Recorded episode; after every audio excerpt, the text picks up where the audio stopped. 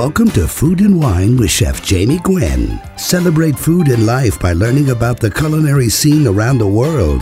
Speaking with chefs, artisan food makers, farmers, authors, and tastemakers who are passionate about everything delicious. A very good Sunday to you, food lovers. Chef Jamie Gwen in your radio. It is my job to feed your soul. And since the culinary landscape is ever evolving, on this show, you'll hear from chefs and pastry aficionados, restaurateurs, molecular gastronomers, and food bloggers, some pretty famous cookbook authors, a few wine geeks, a beer expert or two. And of course, we dish on fabulous food, wine and spirits, travel, health, and living the best life. Because I cover everything that truly feeds your soul. So I hope you won't miss a Sunday of delicious conversation with me. If you're a passionate food and wine lover, well, then stay tuned because, of course, the Cooking Channel and Food Network host, now PBS star Ellie Krieger, is stopping by. She has some healthy tips for entertaining before summer runs out. We're also going to dish on the great cork debate. Yes. Does your wine bottle this afternoon have a real cork? Well, we'll tell you all about it, and I'll tell you why I think it should.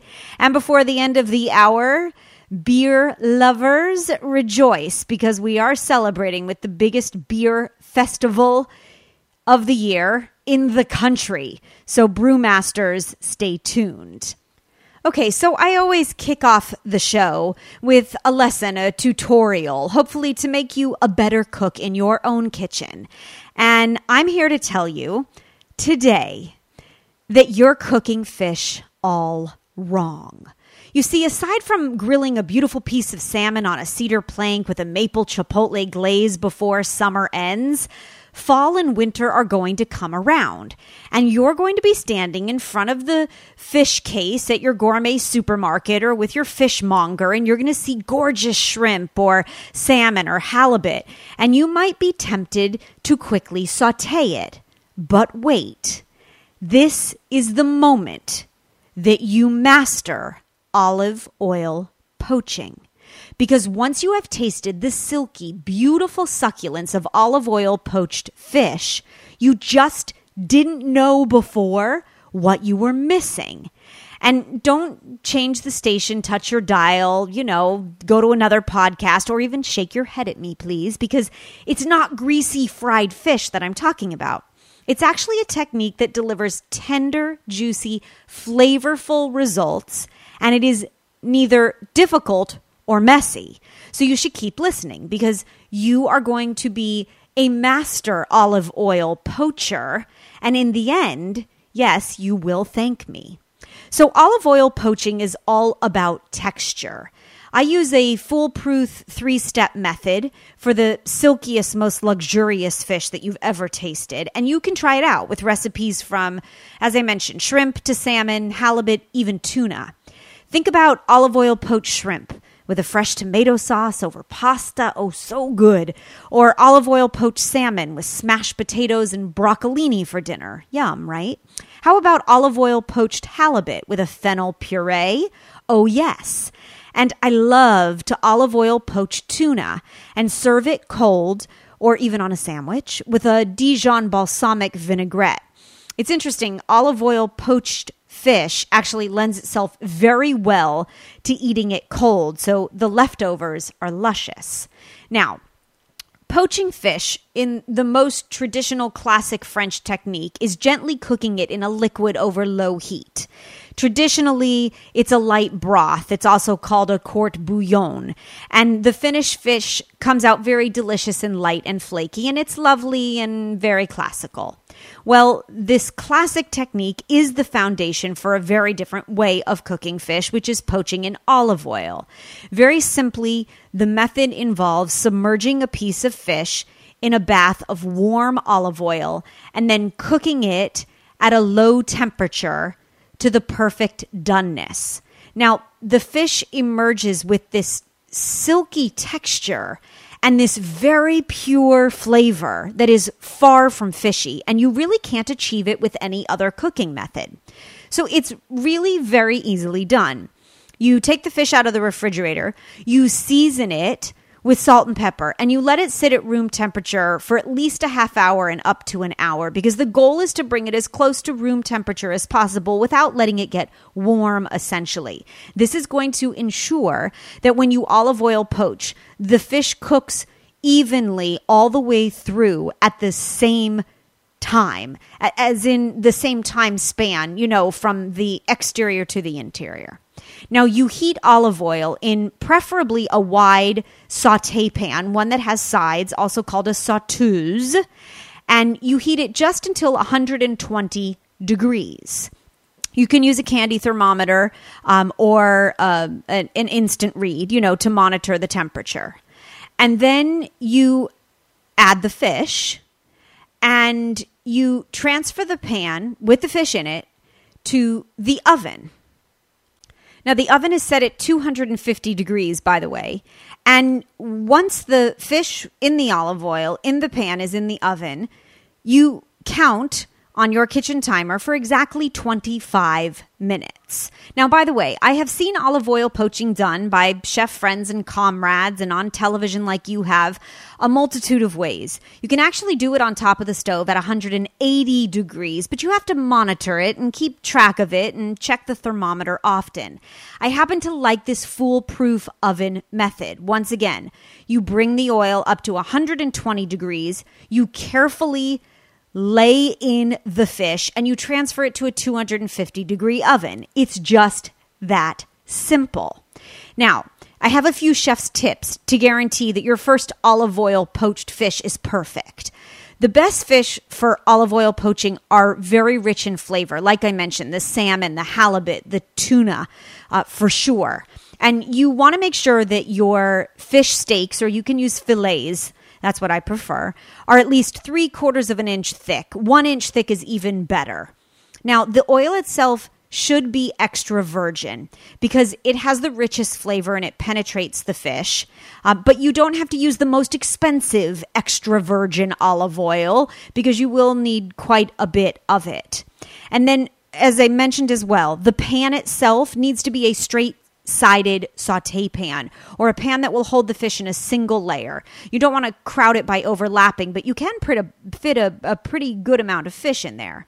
And then I will tell you, one of the most remarkable things about the technique that I use for olive oil poached fish is that 25 minutes is a magic number. There is something brilliant about the fact that it doesn't matter halibut or tuna or salmon if you let the fish sit out at room temperature, because if you take it straight from the fridge, it will lower the temperature of the oil when you add it. That 25 minute magic number works every time. And the best indicator is the appearance of little white droplets of what are albumin or protein on the outside of the fish. And you can always take a paring knife and just make a, a little cut and check that the fish is cooked all the way through.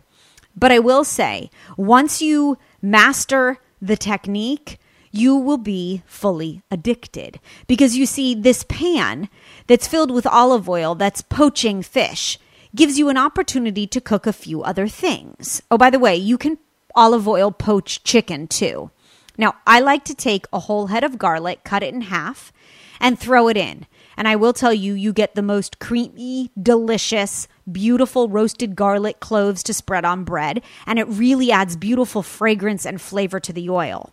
Now, you can also add other vegetables. Like if you add carrots alongside the fish, they are tremendous. They turn soft and bright orange and they are so scrumptious. And there are lots of other things that you can olive oil poach as well. And I will gladly share more tips and tricks on Facebook, Twitter, and Instagram at Chef Jamie Gwen, and also on my website where you'll find recipes galore at chefjamie.com. Really, there is no better way to pay tribute to a perfectly fresh piece of seafood. So I hope you will try it out and let me know what you think of olive oil poaching. You can always email me, Jamie, J A M I E, at chefjamie.com. And then, of course, if you want to become a master chef, techniques like this are shared at the start of every show. And you can find podcasts of this show that you might have missed on iTunes, Feedburner, and Blubrry. And they'll come directly to your phone every week so that when you walk in the morning, I can definitely attempt to make you hungry as you listen to a podcast. You'll find them posted from my homepage just at the center of the page as well at chefjamie.com. And of course, there is food news this week. Okay, this makes me happy. Dunkin' Donuts has just released their fall lineup. Oh, yes. I hope that you're still going to the beach every day to get the most out of summer, but it is undeniable fall is coming, right? And as the season changes, so does the menu at Dunkin'. You did hear that Dunkin' Donuts is considering changing their name to just Dunkin'. Well, they're bringing back their eagerly anticipated pumpkin coffees and the pumpkin donuts and the pumpkin muffins. There's this new pumpkin cream cheese spread, which I can't wait to taste. But the most exciting news at Dunkin' Donuts is undoubtedly the new lineup of maple everything. So you can look forward to maple pecan flavored coffee and lattes, a maple sugar bacon breakfast sandwich. How good does this sound? Sweet caramelized maple sugar cherry wood smoked bacon on a freshly baked croissant with egg and cheese. Yes, I love to cook. I love to eat. I'm classically French trained and I still love Dunkin' Donuts. And then for all you donut fans, there is a festival fall donut coming. It's the newest donut darling. It'll be on your Instagram feed in, you know, a few days or so. And it's an array of colors that celebrate the autumn season with red icing and chocolate and orange sprinkles. So these new fall items will arrive at Dunkin' Donuts no later than August 28th. They are available for a limited time throughout the season, and I don't care whether you call it Dunkin' Donuts or Dunkin', I'll take a cruller when you're there. And that is food news you can use.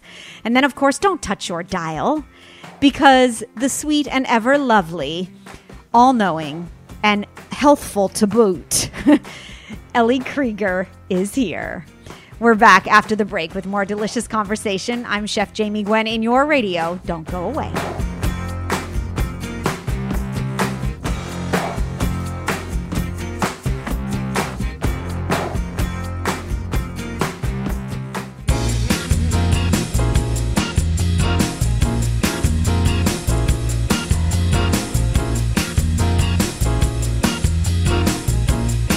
Dedicated to great taste, welcome back, Chef Jamie Gwen in your radio. This time of year is busy with everything from end of summer get togethers to back to school potlucks, right? And the more the merrier when it comes to celebrating with fabulous food. And of course, who doesn't love to celebrate with Ellie Krieger? New York Times bestselling and James Beard award winning author, Ellie Krieger certainly knows how to whip up fantastic recipes for a crowd. She's always showcasing easy ways to get nutritious and delicious family meals on the table at a really great value. You know her and love her as the host of Ellie's Real Good Food on PBS and for her New York Times bestselling cookbooks and of course her weekly column in the Washington Post. Well, she's back to dish, and I am so delighted because Ellie, it has been too long. How are you? Happy summer. Happy summer.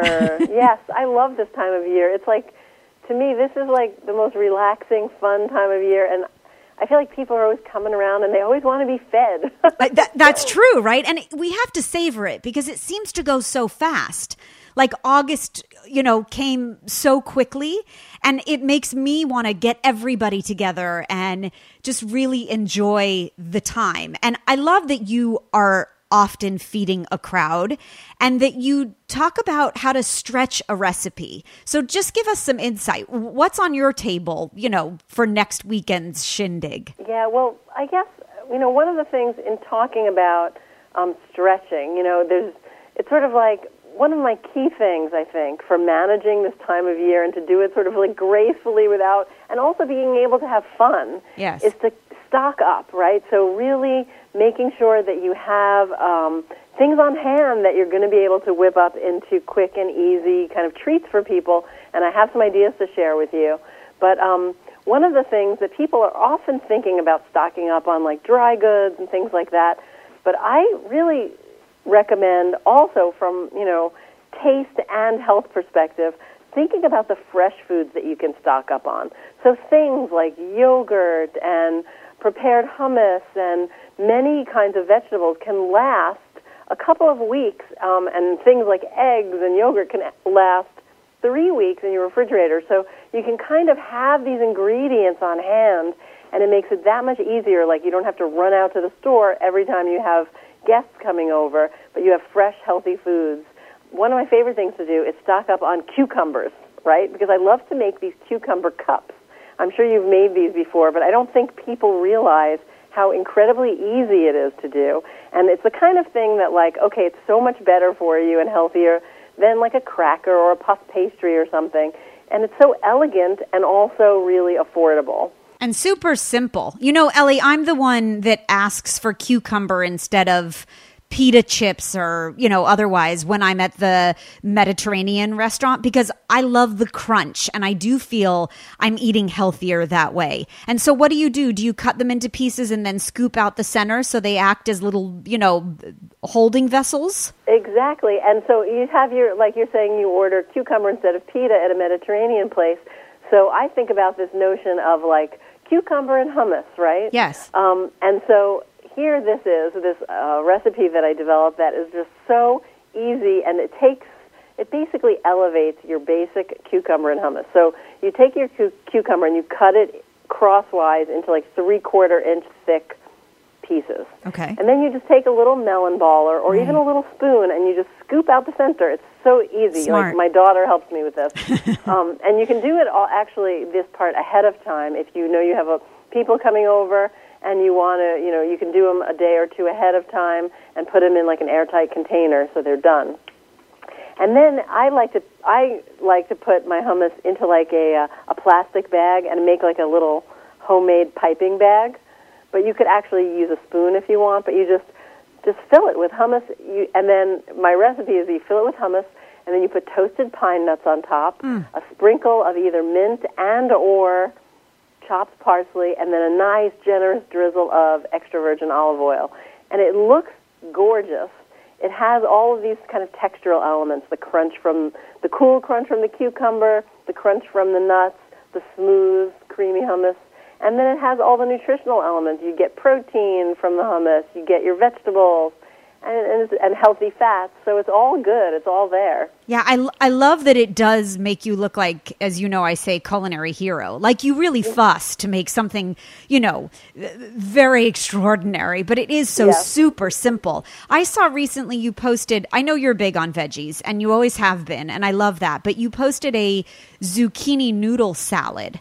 And I thought about the opportunity to make it ahead for a party and what a really nice compliment it would be to great grilled foods. So I'm moving from cucumber to, do, to zucchini to stay on the veggie mm. front. Yeah, I love that. And that and two and zucchini is another one that you can buy several. Yes. And they keep well. You know, it's a nice hearty vegetable, so you can buy in volume and save essentially by doing that. But anyway, I I was I was always skeptical of like the spiralizer thing. Yes. like oh whatever. I can make noodles by with just using my um my vegetable peeler. But and i did and you can. But when i try i finally had a chance to try the spiralizer for myself and i couldn't believe how entertained i was it, it really is. It's sort of like a party in the kitchen. I agree with you. I loved reading that um, Washington Post piece of yours because it felt very, very real. Ellie Krieger's using a spiralizer. I love it.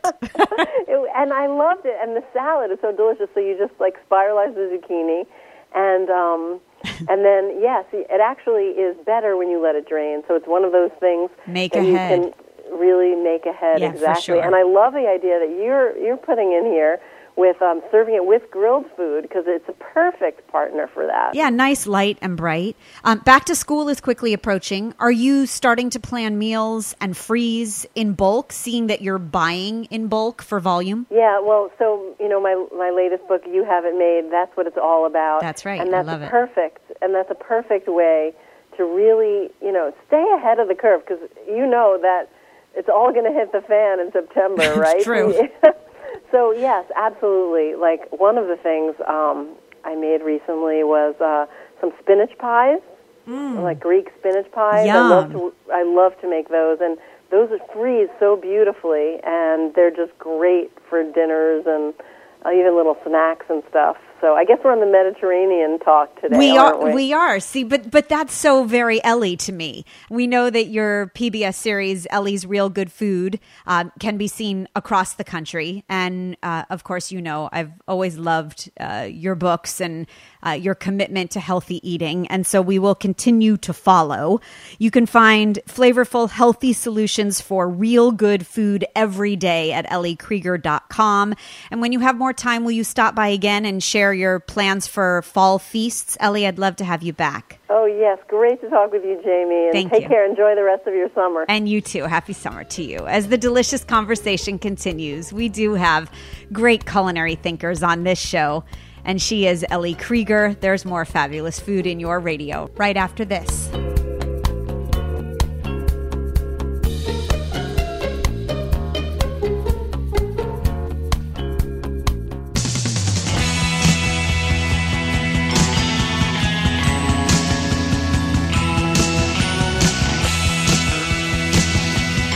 My goal is to satiate your appetite every Sunday. Welcome back, Chef Jamie Gwen in your radio. To cork or not to cork? That is the question. The great wine cork debate continues.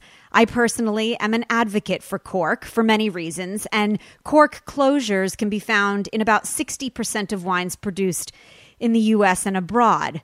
We're digging deeper today and we're getting to know our wine better, cork specifically. Peter Weber is the executive director of the California based Cork Quality Council, a nonprofit group organized to promote education and improved quality assurance for the wine and cork industries. And he's here to dish, and I'm glad to have you. Hi, Peter. Hi, Jamie. Great to be here. Well, thank you for uh, for sharing your passion and your knowledge.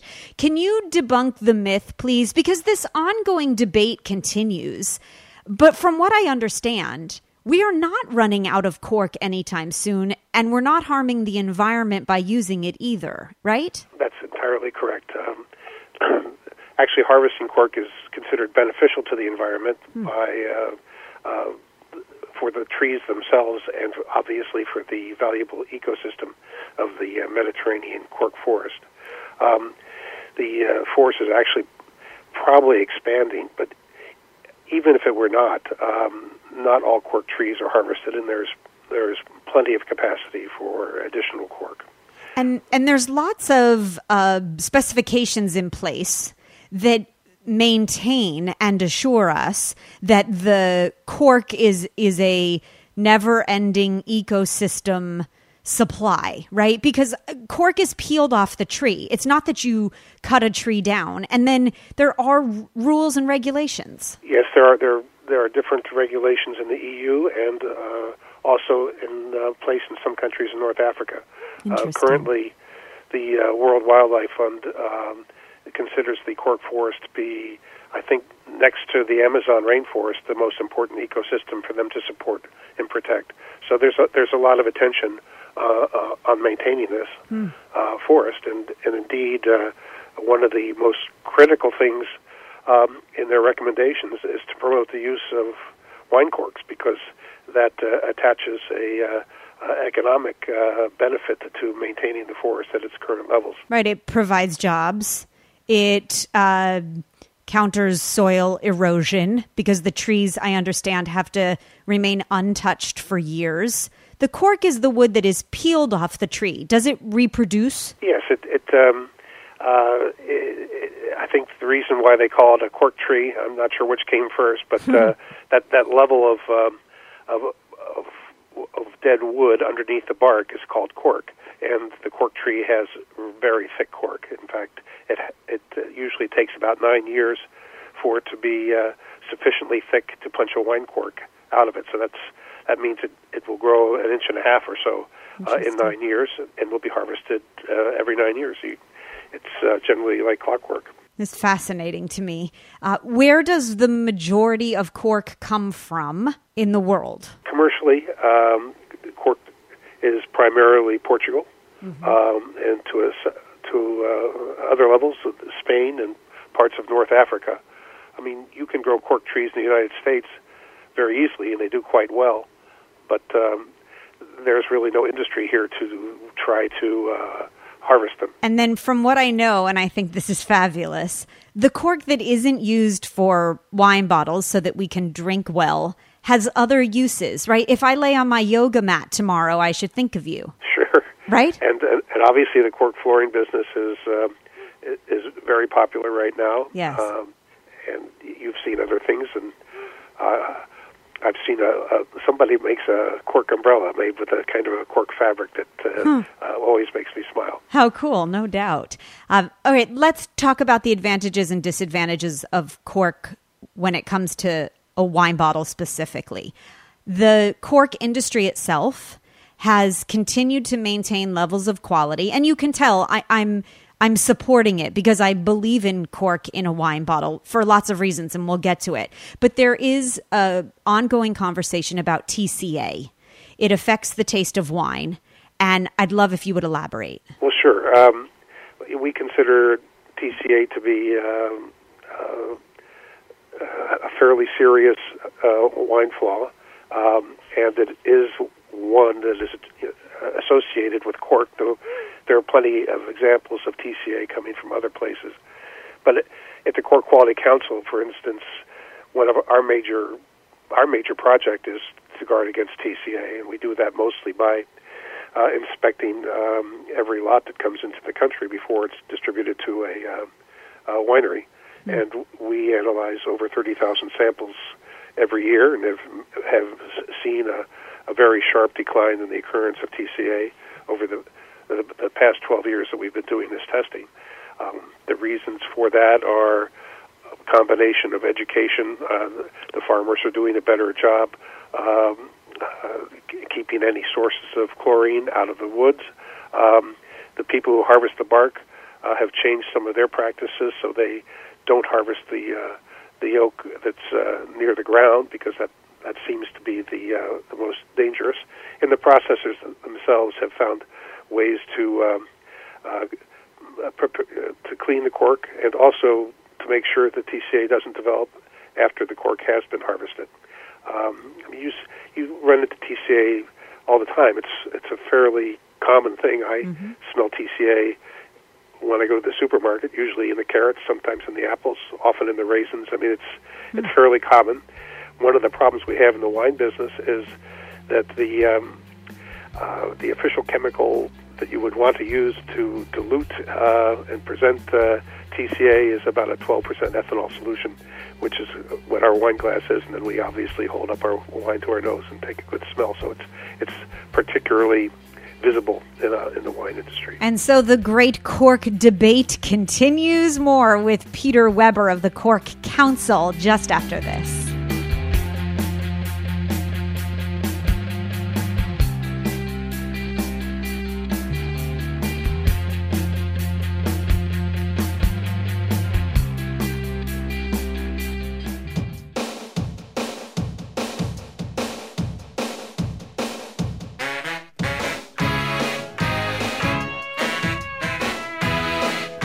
Welcome back, Chef Jamie Gwen in your radio as the delicious conversation continues. Peter Weber is here, and we are sharing the virtues of cork.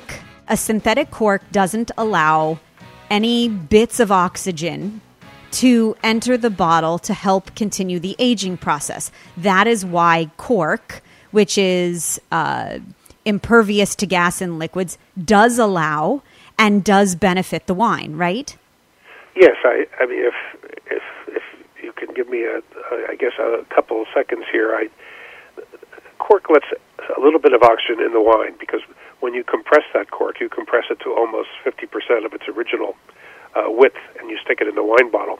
That creates a high pressure of of the oxygen that was inside the cork in those tiny little cells, and it takes about nine months to ten months for that oxygen to slowly get into the uh, uh, wine bottle, and then it stops.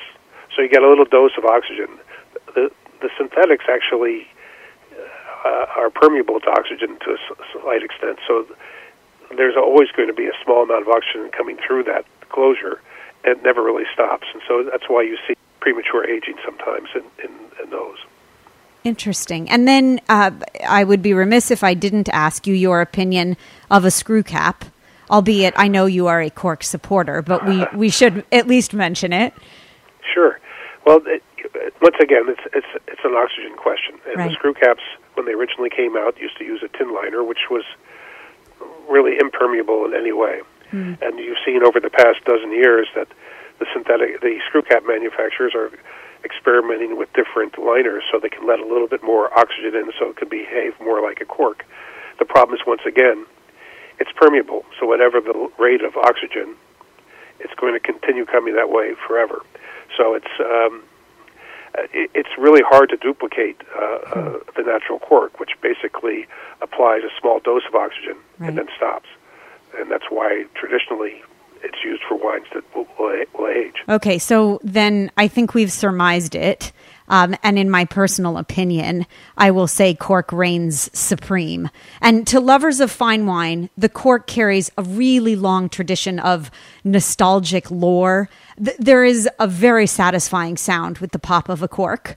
Um, and so I will continue to look for real cork um, and commend you for your continued work with, uh, of course, the California based Cork Quality Council uh, to better our wine and to better the planet. I know uh, there's lots of great information, and you can learn more at corkqc.com. And of course, this is wonderful dinner party conversation to be in the know. So, Peter, I thank you once again for sharing your passion. Thank you. It's a pleasure. Thank you. He is Peter Weber, the executive director of the California based Cork Quality Council. But do raise a glass because there is more fabulous food in your radio right after this. Chef Jamie Gwen, be right back.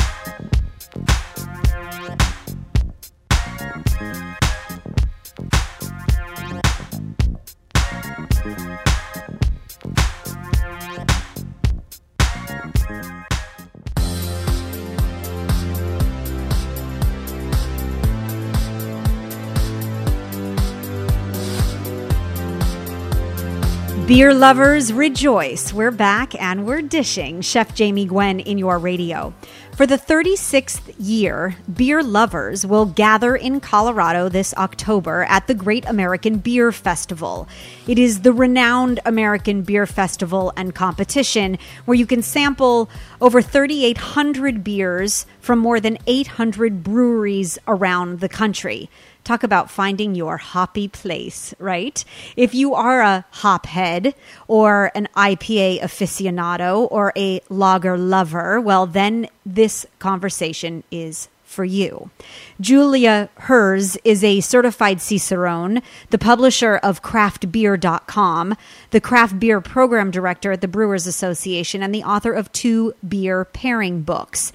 And she is joining us to share the craft beer world, beer trends, and of course, this year's festival. And I'm so glad to have you. Hi, Julia. Hi, Jamie. Thanks for the chance to talk. Yes, of course. I know um, you're happy talking about beer because you are a home brewer on top of all of the other accomplishments I just read aloud. Yep. Yes. And and what is it about home brewing? What is it about beer that that brought you to this wonderful and ever growing, fast growing world? Yeah, I mean, beer is definitely a love and a passion of mine, and I think that I've been exposed to thinking about the beverage in a way that's really broad, and that's hmm. taken me very far. I'm not just a hobbyist, I also work at the National Association that represents the majority of breweries. The Brewers Association puts on Great American Beer Festival, and I just I just I'm attracted to beer just as I am attracted to food as a foodie and it really is a beverage where the more you learn, the more you know you want to learn. You know, similar to wine, there's so much science and chemistry in it. And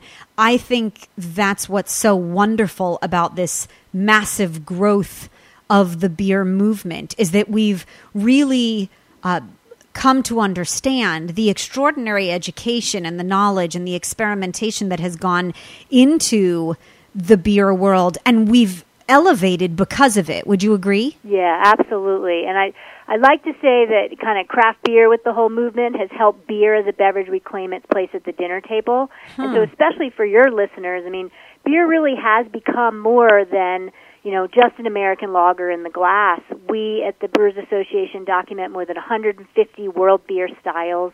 The majority of those styles are being made and produced in the United States. And, you know, the whole concept of flavor and pairing, if you look at the beverage of beer, it really has prowess and goes towards the pairing arena in a way that wine doesn't. They're two very different beverages.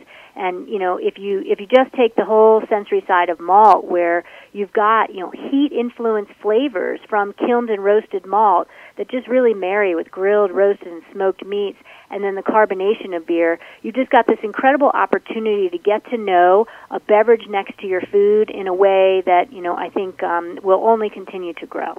Oh, definitely so. I love that you mentioned the carbonation as well because you're right. Different than the wine world, you know, we see um, bubbles as a wonderful way to cut through richness, to lighten a meal. But there is often little depth to that. It's it's more a palate cleanser or considered as such, right? But with beer, you do get depth of flavor, hop or malt. You you get that textural flavorful profile on top of the effervescence that makes it incredibly food friendly. Yeah, absolutely. And what's fun with different beer styles is what you know, and we can get geeky, which is great permission to have a little oh, fun. Get geeky, please, Julia. Get you know, geeky. every all the I mentioned 150 beer styles, tens of thousands of beer brands in the U.S.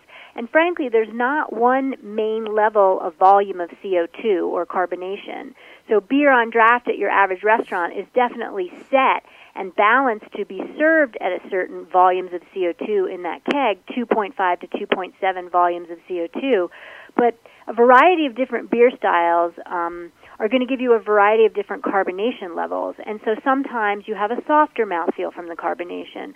Sometimes a brewer actually worked, you know, um, and got nitrogen um, as the main sensory component on the bubble side. Hmm. So you've got this variety of mouthfeel, um, a strata of mouthfeel that also really comes into play on the sensory and appreciation side as well as in pairing. It's fascinating and great stuff at craftbeer.com, where you will find uh, articles and insight and education, no doubt, for everything you love about the beauty of beer. She is Julia Herz, certified Cicerone, publisher at craftbeer.com, and the beer program director at the Brewers Association. Check it out the 2017 Great American Beer Festival Tickets in Denver, Colorado, I believe, are available now. And uh, I hope our paths cross again and that we can toast someday soon with one of your home brews, Julia. That'd be an honor, really would. And so that brings us to the end of another hour of delicious conversation. I hope that you found inspiration, that you are planning to cook something delicious this week or master a technique or make some really great reservations because I made you hungry enough to lick your radio. And with that said, I'll leave you with my last bite, my last ounce or tidbit of culinary conversation for the hour.